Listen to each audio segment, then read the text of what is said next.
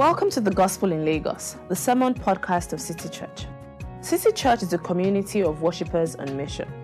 We exist to catalyze a gospel centered movement that renews Lagos spiritually, socially, and culturally. You can find out more about us at www.citychurchlagos.com. City Church. Love Jesus, love people, love Lagos.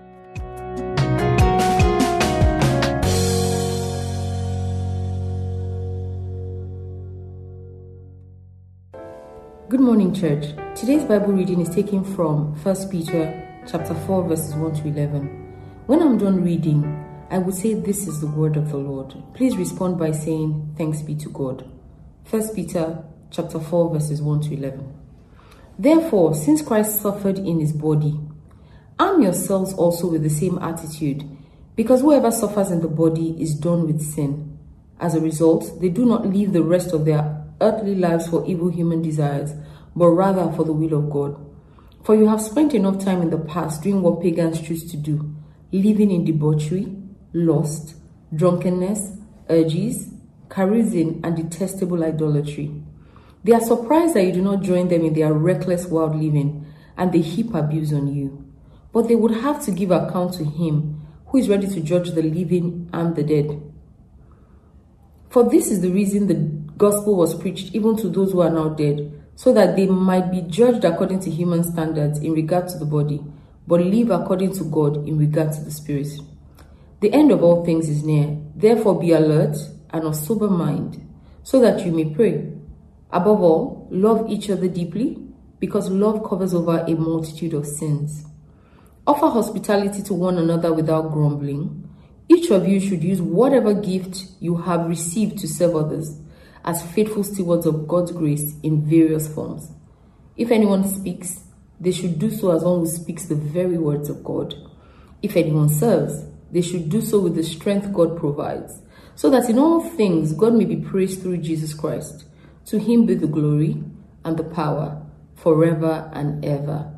Amen. This is the word of the Lord. Thanks be to God. All right, thank you very much for that reading, Itunu. And uh, welcome to City Church, especially if this is your first time joining us on our live stream. We're so happy to have you. We've been going through a series from the book of 1 Peter, and we're getting close to the end of that series. So I'm going to be preaching uh, from that same book um, as Itunu has read, and I just want us to pray before we continue. Heavenly Father, we thank you for this time that we're in, but we thank you for the opportunity to continue to hear your word. We pray, Lord God, that you would encourage us, O God, from your eternal word. We ask, Holy Spirit, that you be present in this meeting, in, the, in our ears, in our hearts. Help us hear what God is saying, and help me speak as one who is speaking of the oracles of the Lord. I ask all this through Jesus Christ, our Lord, we pray. Amen. You know, when I was a child, I went for many owambes. And really, the highlight of the owambes wasn't just the spraying or the food or the drinking. It was really seeing my extended family. I had so many aunts, so many cousins, so many uncles. And that's really because my parents grew up in what you call an extended family. They weren't just going for the, uh, the weddings of their blood brothers and sisters, but they grew up with the other brothers and sisters, people that were called cousins, but they really refer to them as brothers. Why? Because they all grew up in this large household. You see, extended families, though we don't have so much of them now, they had a lot of advantages. For instance, if a member of the family died who um, was married, the children didn't have to worry about going to school because there was always somebody there to pick up the pieces. If they divorced, the same thing, there were other uncles and aunts that served as father figures for them. And it's the same thing when maybe somebody just gave birth to a new t- child, there was always somebody to help out with them, especially if they had to go back to work. Now, the challenge though with extended families was quite often they didn't allow you to express your individuality. You know, if I had to say my name as someone who grew up in an extended family, I would not say my name is Olufemi Osunnuyi. Rather, I would say my name is Osunnuyi Olufemi. Because the family took precedence over the individual. But at the same time, also, women were particularly marginalized in extended families. They usually had to take the back seat. Well, my parents' generation, uh, having grown up in that, were making a transition. They were making a transition because as urbanization came and as more and more people wanted to work and um, for their dreams, they started to embrace a new kind of family. It's called the nuclear family. What's the nuclear family in summary? It is two parents and two and a half children. Now, by two and a half children, I mean if you took two families, you have the parents, and one of them will have two children, the other one would have three children. And what was the advantage of the nuclear family? Was it was that you could now have more concentrated affection towards your children. You could spend a whole lot more on their education. You could allow them to develop themselves much more and to discover who they were individually. But this discovery of our individuality came at a price. You see, the family was very brittle. If there was a divorce in the family, all of a sudden you had this single parent who found it hard to be the other, uh, whether it's the, uh, the husband or the wife for the children, and it became very difficult to bring up children. Economically, it was also very difficult if someone died. Because they were not in extended families, they didn't have enough social connection to other people to help them pick up the pieces.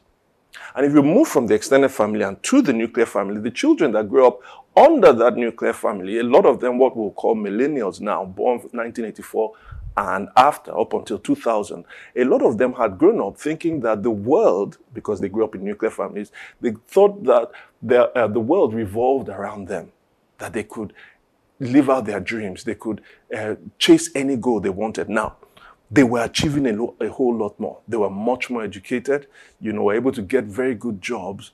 But actually, because of that, a lot of them were getting married later. They had less and less social connection. And so, if you ever wanted to summarize these three that I've just spoken about, you can even look at the forms of entertainment. In the extended family, what you would have is a group of grandchildren and all the aunts and uncles. They were all gathered around mama telling a story. When you get to the nuclear family, you had these four or five people just concentrated on the TV screen. And when you get down to the individual, that millennial, what do you have? I don't want to see the world, so I focus on my smart uh, smartphone. I don't want to hear the world, and then I have my earphones in my ear. So while we have progressed in achieving more individually, we have become more disconnected socially. All of them have their advantages, but they also have their disadvantages. But now, in the t- in context of COVID nineteen, in context of suffering, as we are much more individualistic, we do need family. And Peter is saying here that as people have started to find alternative families in our day, and so people are uh, the concept of the chosen family. I didn't choose my blood family, but I can choose my other family. So take, for instance, people who are Arsenal fans or Chelsea fans or Man United fans. They like to refer to themselves as a family. The, the club itself says it's a family of the staff, but also of the supporters. Some people form families around certain social interests. We are road runners or road warriors or, you know, they jog together. In many estates, in the estate I live in, for instance, we like to refer to ourselves as a family. These are chosen families. But Peter, in the text that we're going to look at, is going to say, you know what? The church should be that chosen family because we are not centered around just the things that we're interested in. We are centered around a chosen Savior. As 1 Peter 2 9 and 120 say, but you are a chosen people he was, put, and these chosen people are around a chosen Savior who was chosen before the creation of the world, but was revealed in these last times for our sake. And so that's the way we've titled this sermon, The Chosen Family. And we're going to see in that chosen family how the church should continue to come together in unity, but also operate as those who are chosen under the Savior Christ. And we're going to look at it in three headings. The first is leaving the other family.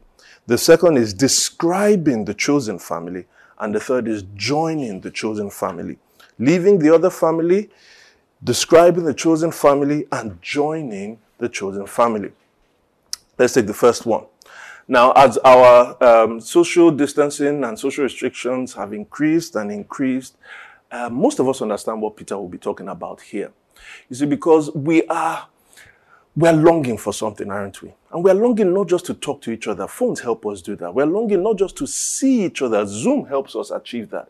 We are longing to sing with each other. We are longing to hug each other. We are longing to, um, to, to, to, to eat with each other. In other words, we want to feel something that we know, that we accept one another. We want to feel what we know exists, acceptance.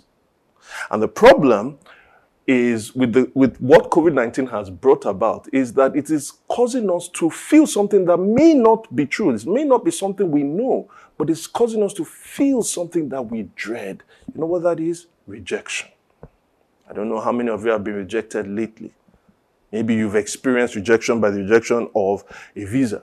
Or maybe you've been sidelined in your workplace, or you've been sidelined from a particular group that you love being part of. You weren't given information that others were privy to, or from a special friends group, you weren't told a particular thing. It doesn't feel good, it hurts. And you see, a lot of Peter's readers had become new converts and they started to experience this rejection. You see, because to be part of a particular human group, a group of human beings, you have to conform to certain human standards. Once you fall short of those standards, you will experience rejection. Now, these Christians were living in a society and among friends that was governed by ungodly human desires, we are told in verse 2. Right? They were living, they lived the rest of their lives, earthly lives, for evil human desires. And so, in order, that led to them living a lifestyle of unbridled sensual pleasure. You know what that is? It is right if it feels good. That led them down, as we can see in verse 3. They were living in debauchery, lust, drunkenness, orgies, carousing, and even idolatry. Now, they were part of that community. They enjoyed living in that community, but it was centered around this individualistic sensual pleasure. Whereas these Christians now were called to live according to a new set of principles. It says in verse 2 under the will of God. And this led to two things that they experienced. First, the people were surprised. There was shock you too, it says they were surprised that you don't join them in the reckless, wild living in verse 4. Shock, but the next thing was anger. They heaped abuses upon you. Some of us have experienced that. I know I experienced this. And quite often, what's in the middle of the shock and the anger is actual hurt. I remember when I became a Christian, finally became a Christian in my final semester in the university. There are people I had rode with wonderful people, people I love, people that have been good to me, people that we, you know, shared life with. But I felt that I really needed to have it right with God because the center of our relationship was not God. And I remember having a conversation. I started to pull back, uh, you know, more and more. And I can never forget, you know, one of my friends, she came and told me, she said something like this. She said, Femi, are you saying that I am evil? First of all, people were shocked. You too, you, you, of all people, Femi, ah, ah, used to be a ringleader in this thing. Two, are you saying that I'm evil too? And eventually that leads to, for some of us, it's in a passive aggressive sense. That's what we've experienced. For some of us, it's explicitly aggressive. Where people then shut you out. Who do you think you are? When did you become this good? And you see, that is part of what we dread. Some of us dread feeling this, going through this, haven't joined a community that loved us. Maybe some of us, for instance, that are watching here, maybe you are dealing and struggling with your sexuality. You see, you've come to a, a realization that you found out that I am not really attracted to the opposite sex. Actually, the people I'm mostly attracted to are people of the same sex. And in this context of Lagos, Nigeria, you have been rejected by your family when you even attempted to tell them that. You know that you can't even talk about it openly because the society condemns that. They have rejected you. And you know that this is driven by the religious forces, both the churches and the mosques. There is no place for you to hide. You, there's no place for you to join. Everybody is rejecting you until you found this group, this underground group of people who accepted you in your sexuality. because they also were experiencing the same thing. You're able to join this group of homosexuals and you're able to even live out that sexual desire that you have always felt that has been banned by this com- by the community, the society, and all of those things. You finally felt accepted for who you are. At the same time, you've always sort of believed in God and you've not been able to push it away. And now you are you're experiencing almost like a draw, a tug from God calling you. But the problem that you have is that when you read about what this God desires in the Bible, it is a conflict with what you are feeling right now. And you don't want to leave this community of people that have loved you so much. You're struggling with the hurt that you would feel if they rejected you. Now, let me say something to you if you are that kind of person. Don't define yourself by your sexuality. Because you may be saying, Femi, are you trying to tell me now that I have to repudiate these people? I have to leave these people? They will look at me and say, So you who has lived this lifestyle, you who has actually brought other people into this, now you want to repudiate this lifestyle? I will not be able to deal with this. Most especially because you feel that it is so much part of your identity. You see, the thing about this is that both those who rejected you and those who have accepted you are working from the same framework. They both defined you by your sexuality. One has defined you by your sexuality and they rejected you and hated you because of that. The other has defined you by your sexuality and has accepted you because of that. Whereas God says, I love you not because of your sexuality. I love you because I created you in my image. You are more than your sexuality and your feelings. I love you so much that I sent my son to die for you. But is there a reason also to give? A reason, a reasonable reason to think about why you should actually leave that and go under the will of God? Yes. And we find that particularly in verses 5 to 6. In verse 5, where he says that they will have to give account to him who is ready to judge the living and the dead. Most of us are scared about judgment by human standards. But here he's saying that there is another judgment by the divine standard. Choose which one you think you should follow. Now, some of us would then say, You see, this is why I don't like Christianity. This is why I don't like. You're now talking about an eternal judgment. I am actually a good thinking person. I'm a free thinking person. And I believe that you should be tolerant. All this talk about universal eternal judgment is a problem. Can I say something to you? If you reject the concept of eternal judgment, and I would say the reality of eternal judgment, right? If you reject it on the basis of being tolerant, that we should just accept all people, that is a problem because you then have to reject every kind of judgment based on every kind of standard, including your tolerance standard. You see, because you are making judgments, you are making judgment between those who are tolerant and those who are not, are intolerant as you perceive it. In other words, there is no way we cannot make judgment. Making judgment is weaved into the fabric of what it means to be human and to live in a human society. And that exists because there is a universal judgment. There is an eternal judgment. Whilst human judgment is limited and is temporal, God's judgment is universal and eternal. Don't be on the wrong side of his judgment. But here's how he judges. And in verse 6, it can be a bit complicated. I'm going to put a chart, really, we'll put a chart on the screen to explain uh, between verse 5 and verse 6. Verse 5 is really talking about the judgment of those who are not Christians, and verse 6 is talking about the judgment of those who believed, even though they may have been dead. The gospel was preached to them and they accepted. Now, notice that he's talking about two people, the Christian and the non Christian. In the lifestyle, the Christian lives under the will of God. But the non Christian, the lifestyle, lives under ungodly human desires. And when you examine the judgments, the different judgments, humanity's judgment of the Christian is that when judged in the body, they were rejected by humans. Judged in the body is the life you live now. And so the temporal judgment is the human judgment. They were judged in the body. For non Christians, they are approved and accepted by humans. Because if you are like them, they would accept you.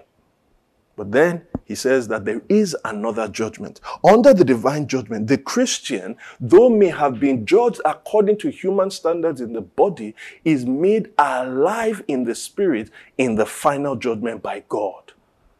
Whereas the non Christian is the one that will give account. Even though they may have been accepted in the body, when judged by God eternally, they will have to give account. Who should you serve? Who should you think about? And God is saying here in verse 1, and if you take verse 1 and chapter 3, verse 18, he's saying that therefore, since Christ suffered in the body, arm yourselves also with the same attitude. In other words, we should take the judgment that Christ took and live as Christ lived. And for Christ, as I said, if we take 318, uh, 318, you notice that Christ in the body, he suffered and he experienced death. He suffered and was put to death in the body. But now he was, but after that, he was made alive in the spirit. In other words, he's saying, even though Christ suffered according to human judgment, Christ thought about the eternal judgment. Don't define yourself by your sin. Don't define yourself by your sexuality. Don't define yourself by all the other things that humanity defines themselves by. God created in His image. But also think whose judgment will I rather have? Humanity's judgment and approval right now that is temporal, or God's approval for all eternity? That leads me to my second point the, describing the chosen family. Now, you see, God isn't just going to leave you with the sense of, well, I've made the right decision and now let me just wait. No, God wants to then describe for you the kind of family that you should join. How do I know that? Look at what he says in verse 7. He says, The end of all things is near. Therefore, the reason I know that is because of that word, therefore. Because when you see the end of all things is near, some of us are thinking with all the COVID 19 that's going uh, on, is this the end of the world? Uh, maybe we should just be waiting for Jesus to come. What does Peter do? He does the, the end of the end of all the phrase, the end of all things is near, is not meant to lead to wait for the judgment. Actually, the therefore says, makes you know that the end of all things is near. Therefore, I want you to experience a new family life in light of the fact that the end of all things is near. In other words, you are not saved to wait, you are saved to belong because of the therefore. Look at what it says there. Well, maybe I should first say, address something. You're saying at the end of all things. Now, Peter is not necessarily talking about knowing that Christ was going to return in his time. He knew that what he couldn't know that. Why? Because Matthew 24 verse 36 tells us something different. But about the day or the hour, no one knows, not even the angels in heaven, nor the Son, only the Father. So Peter couldn't have known that. He wasn't talking about the end of all things is near in that I know that Christ is coming. There was another way Peter talked about the last days. And this was in Acts chapter 2. When Jesus was returning to heaven, he said, I'm going to send another like me, that is the Holy Spirit. And so when the Spirit was poured out in Jerusalem on the day of Pentecost, and the people started to speak in tongues, Peter then quotes a prophet called Joel and said, and he interpreted the outpouring of the Spirit in this way. He said, This is what was spoken by prophet Joel. In the last days, God says, I will pour out my Spirit on all people. Now, do you know what then that led to? The pouring out of the Spirit. By the time you read Acts chapter 2, verse 42, 43, 44, 45, 46, what do you see? You see a new family people that were learning under the apostles' teaching, people that were eating together, people that were praying together, people that were communing together. In other words, the last days and the outpouring of the Spirit led to the birthing of the church. And Peter is saying, we are already in these last days. Of course, we are approaching more and more to the end of the last days, but on account of the fact that we are in the last days, join and experience the family that was created because the last days have started. Do we understand? Now, he goes ahead to describe that family for us in the following verses. And what he's saying is that unlike the previous family that you lived in in your past times, which was a family that was centered around self-indulgence and self-expression, this new family of the last days is not self-centered. This new family is selfless and it is built around two things, your attitude towards God and your attitude towards others. Your attitude towards God, clear thinking. Your attitude towards others, deep loving. Clear thinking, deep loving. Let's take those two. Clear thinking. Look at verse 7 again. The end of all things is near. Therefore, be alert and of sober, be alert and of sober mind. Be alert and of sober mind. Those two things are busy, using two things to say the same thing, which is, I want you to be clear minded. I want you to be clear minded. And then you think, okay, if he wants us to be clear minded, what does he want us to be? What should that lead to? Now, the answer is very, very surprising because Peter tells you what you should lead to. He says, so that you may pray. So that you may pray consistently and fervently. Now that seems strange, but I think if we think deeply about this, you'll see that it's aimed at two people. And uh, the first one is the critic, the second one is the fearful. The critic and the fearful. Let's take the critic. You know, one of the saddest things I've experienced is that the Christians who are most engaged theologically are the Christians that are the least prayerful.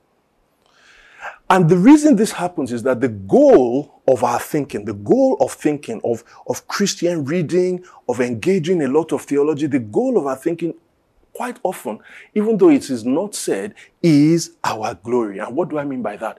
The more I read, the more I know things, I will be, the goal will be to be thought of as a thoughtful Christian, an intellectual Christian.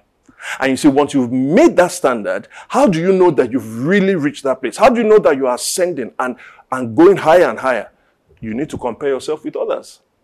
And so all of a sudden, you are now looking at those Christians that just pray fervently. You know, those CAC Christians or those MFM Christians. They are fanatics. They are mindless. They don't know any theology. And how do you know that? Because you compare yourself, this thinking Christian, to them. And so you spend so much of your time criticizing every single thing that they do. You criticize them in your mind. You go on social media, criticize them. When you gather with your friends, you're always criticizing, criticizing, criticizing. Anytime I meet a Christian that I know criticizes and criticizes, I know that you are not praying. You are not praying consistently. And if you are praying consistently, then you are not praying fervently. Because a clear thinking, praying Christian does not go around looking for who to criticize over and over again. He doesn't continue to monitor the mishaps of the people that he's not like. You know what a clear thinking, passionate praying Christian does? He monitors for every single pro- uh, progress in those people. Why? Because the passionate and powerful prayers of the righteous avails much. It is effective. As James 5 verse uh, 16 tells us. If we are thinking clearly, we will be praying more. The second is the fearful one. Don't forget, if you are not thinking clearly, you are not praying consistently and fervently. A thoughtful Christian among us in our church recently, I had the conversation with her. She was, she was struggling in thinking with her prayer life in light of the spread of COVID-19. She told me that she had read so many harrowing stories. She had been reading harrowing stories of people dying and all the different things. She was going on and on and on. At one point, she just says, why doesn't he end it all? He being God. You see, her prayer struggles were because she had not been thinking clearly. Because you see, she, she in engaging the news consistently, consistently, and reading all those stories, she was reading truths, but she was actually just engaging with one aspect of reality, the bad news. And so when she thought of all this bad news going on in just uh, about COVID-19, she was thinking if there's an all-powerful God and all-good God, why doesn't he end it all? The problem there was that she was only seeing one aspect of reality. Her reality was not comprehensive. If she had gone to the Bible, she would see that God is not only just all powerful and all good, He's all knowing. Why do you think that because we cannot discern, we cannot immediately see how he can use the things that are going on for good, we ultimately think we want to write him off. And once we start to question him, you know what happens? We cannot pray again. And once we don't pray, we do not see comprehensive reality. We are not in touch with the one who sees comprehensive reality. And we start becoming fearful. Whereas clear, comprehensive thinking, as we are informed by the true God as we see in the Bible, it will not stop us from admitting that things are bad. But once we see that things are bad, when we know that there's only little that we can do, what do we do? We go to the one that can do all things. Clear thinking always leads to consistent and fervent prayers. The end of all things is near. Therefore, be alert and of sober mind so that you may pray. Now, the second thing is deep loving. Deep loving, you see in verse 8, it says, above all, love each other deeply because love covers a multitude of sins. In other words, your love is going to be tested, not just your love with your mouth, but your deep love. And he says this love is a love that covers a multitude of sins. It's not saying that it pays for sins. Our, our love cannot pay for somebody else's sins. Neither is it saying that you should cover up sins. We should never do that in the church. What it's saying is that it stops the community from being destroyed through spiraling sinful re- uh, uh, uh, um, retribution. You remember uh, two sermons ago, we spoke about not repaying evil with evil because if you keep paying evil with evil, this one returns his own evil, that one returns their own evil, eventually there will be more and more division, the community will be destroyed.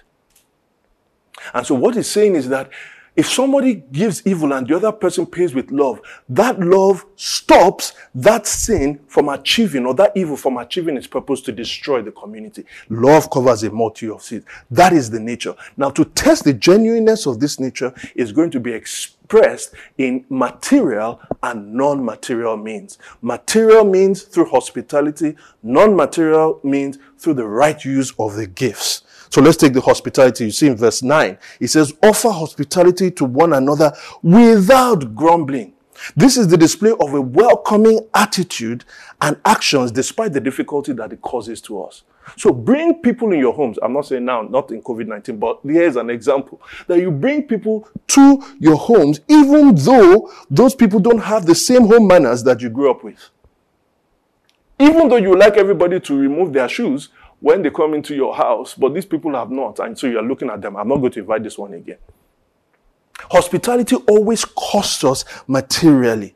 Uh, even in this COVID 19 situation, as we've been giving towards the Jubilee Fund, we are helping our brothers and sisters in church in need. That is how this community functions. Welcoming in a way that costs you materially. But this deep loving will continue to only be sustainable if it will only be sustainable if we do not grumble. Because even if you do it the first time, if you grumble after, most likely you won't do it a second time. If you did it a second time, you won't do it a third time, definitely. Now, the, the second thing is the usage of the gifts. In verse, uh, in verse 6 of chapter 1, in verse 6 of chapter 1, we are told that the, the people were going through um, uh, all kinds of trials, di- various forms of trials. And here we are still shown that God gives grace in its various forms. In verse 10, see, each of you should use whatever gift you have received to serve others as faithful stewards of God's grace in its various forms. And those various forms are put into two categories. Word gifts, serving gifts. Word gifts, serving gifts. Word gifts are things like preaching, teaching, prophecy, counseling, and exhortation. And then serving gifts are so numerous. Helping, helps, mercy, generosity, leadership, media, operations, or administration. Now, the key here is that when you use those gifts, if it is used in a self-centered way, the goal is always self-attraction and self-promotion so that people will know that you're someone. And this is what the Corinthian church was dealing with in 1 Corinthians 14. But really, the true use of the gifts is to enable, is to enable, is for the enablement of the gift of, of uh, the good of others, but also for the glory of God. So that in all things, God may be praised through Jesus Christ. To Him be the glory and power forever and ever. Not for self-use, the use of, uh, not for self-good, for the good of others, but for the God's glory. Why is it for God's glory? Because verse 10, it is God's grace. Verse 11, it is God's word. Verse 11 again, it is God's strength. You are never meant to be the star of the show. Its source is God. Its beneficiary is God's family. Is this the kind of love that you have for your family? City Church. In a time of uncertainty and great suffering, we must grow into a praying, hospitable, encouraging, generous, and serving family. This is the kind of family that those who are rejected are looking for. Will you embrace them? That brings me to my third point. So, my third point joining the chosen family. So, can I ask you, join this family? I'm asking you, in fact, no, I'm not asking you, I am begging you, join this family. But the moment I say that, some of us are already thinking, I know what you're saying in your mind. You know what? As you've described this family, this family is good. In fact, no, this family is great. It is morally great. And that's the problem. I am not. There's no way I can live up to this standard. My sin would always be made obvious. And so I am not qualified. I can see how it is good for people like you who are already good, but not for people like me who are bad. And to which I am saying to you that you are not thinking clearly. That is such a mistake because this is not the way any of us join the family. If we join the family like this, all of us will be guilty by the time he returns to judge the living and the dead. Just think of an adopted child. An adopted child does not join their new family because they already behaved like them. They join their new family so that they can learn to be like them. The way they joined the new family was because the family lovingly accepted them first.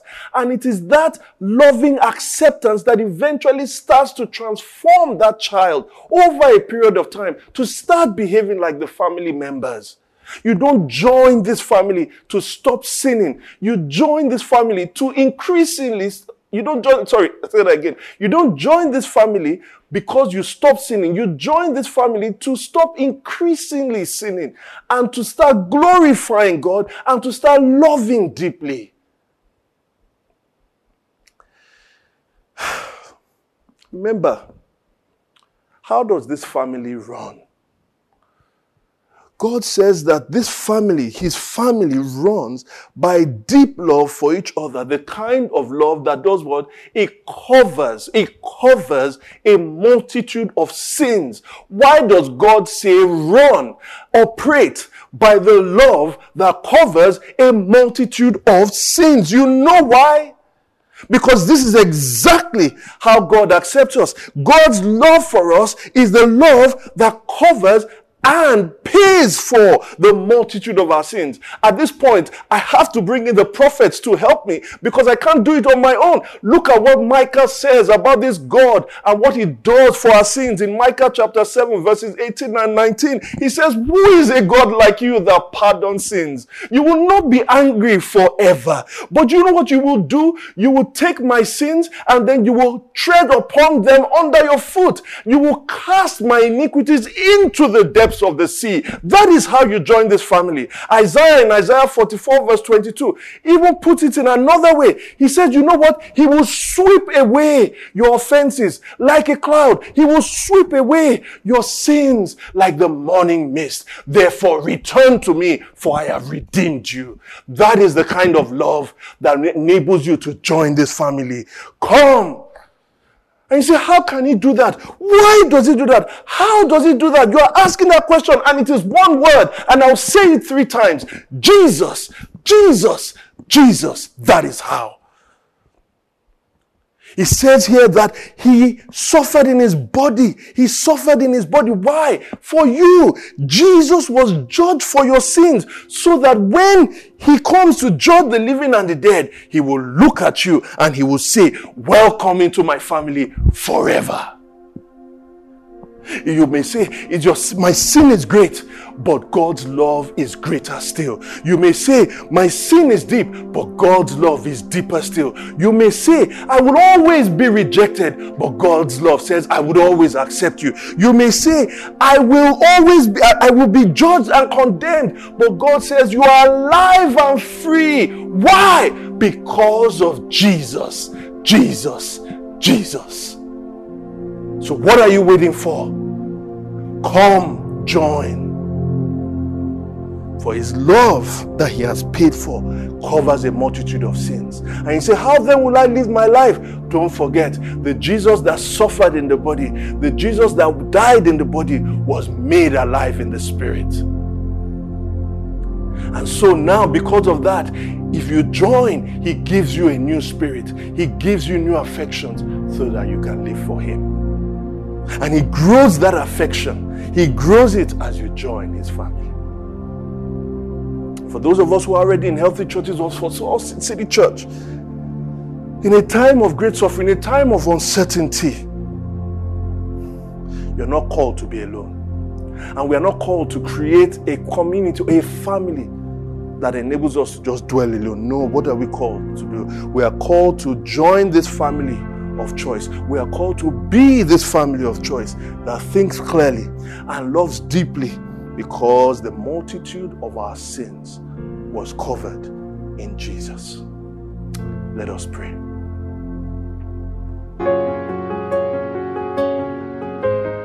Thank you for listening to the Gospel in Lagos. We pray you've been blessed by this message.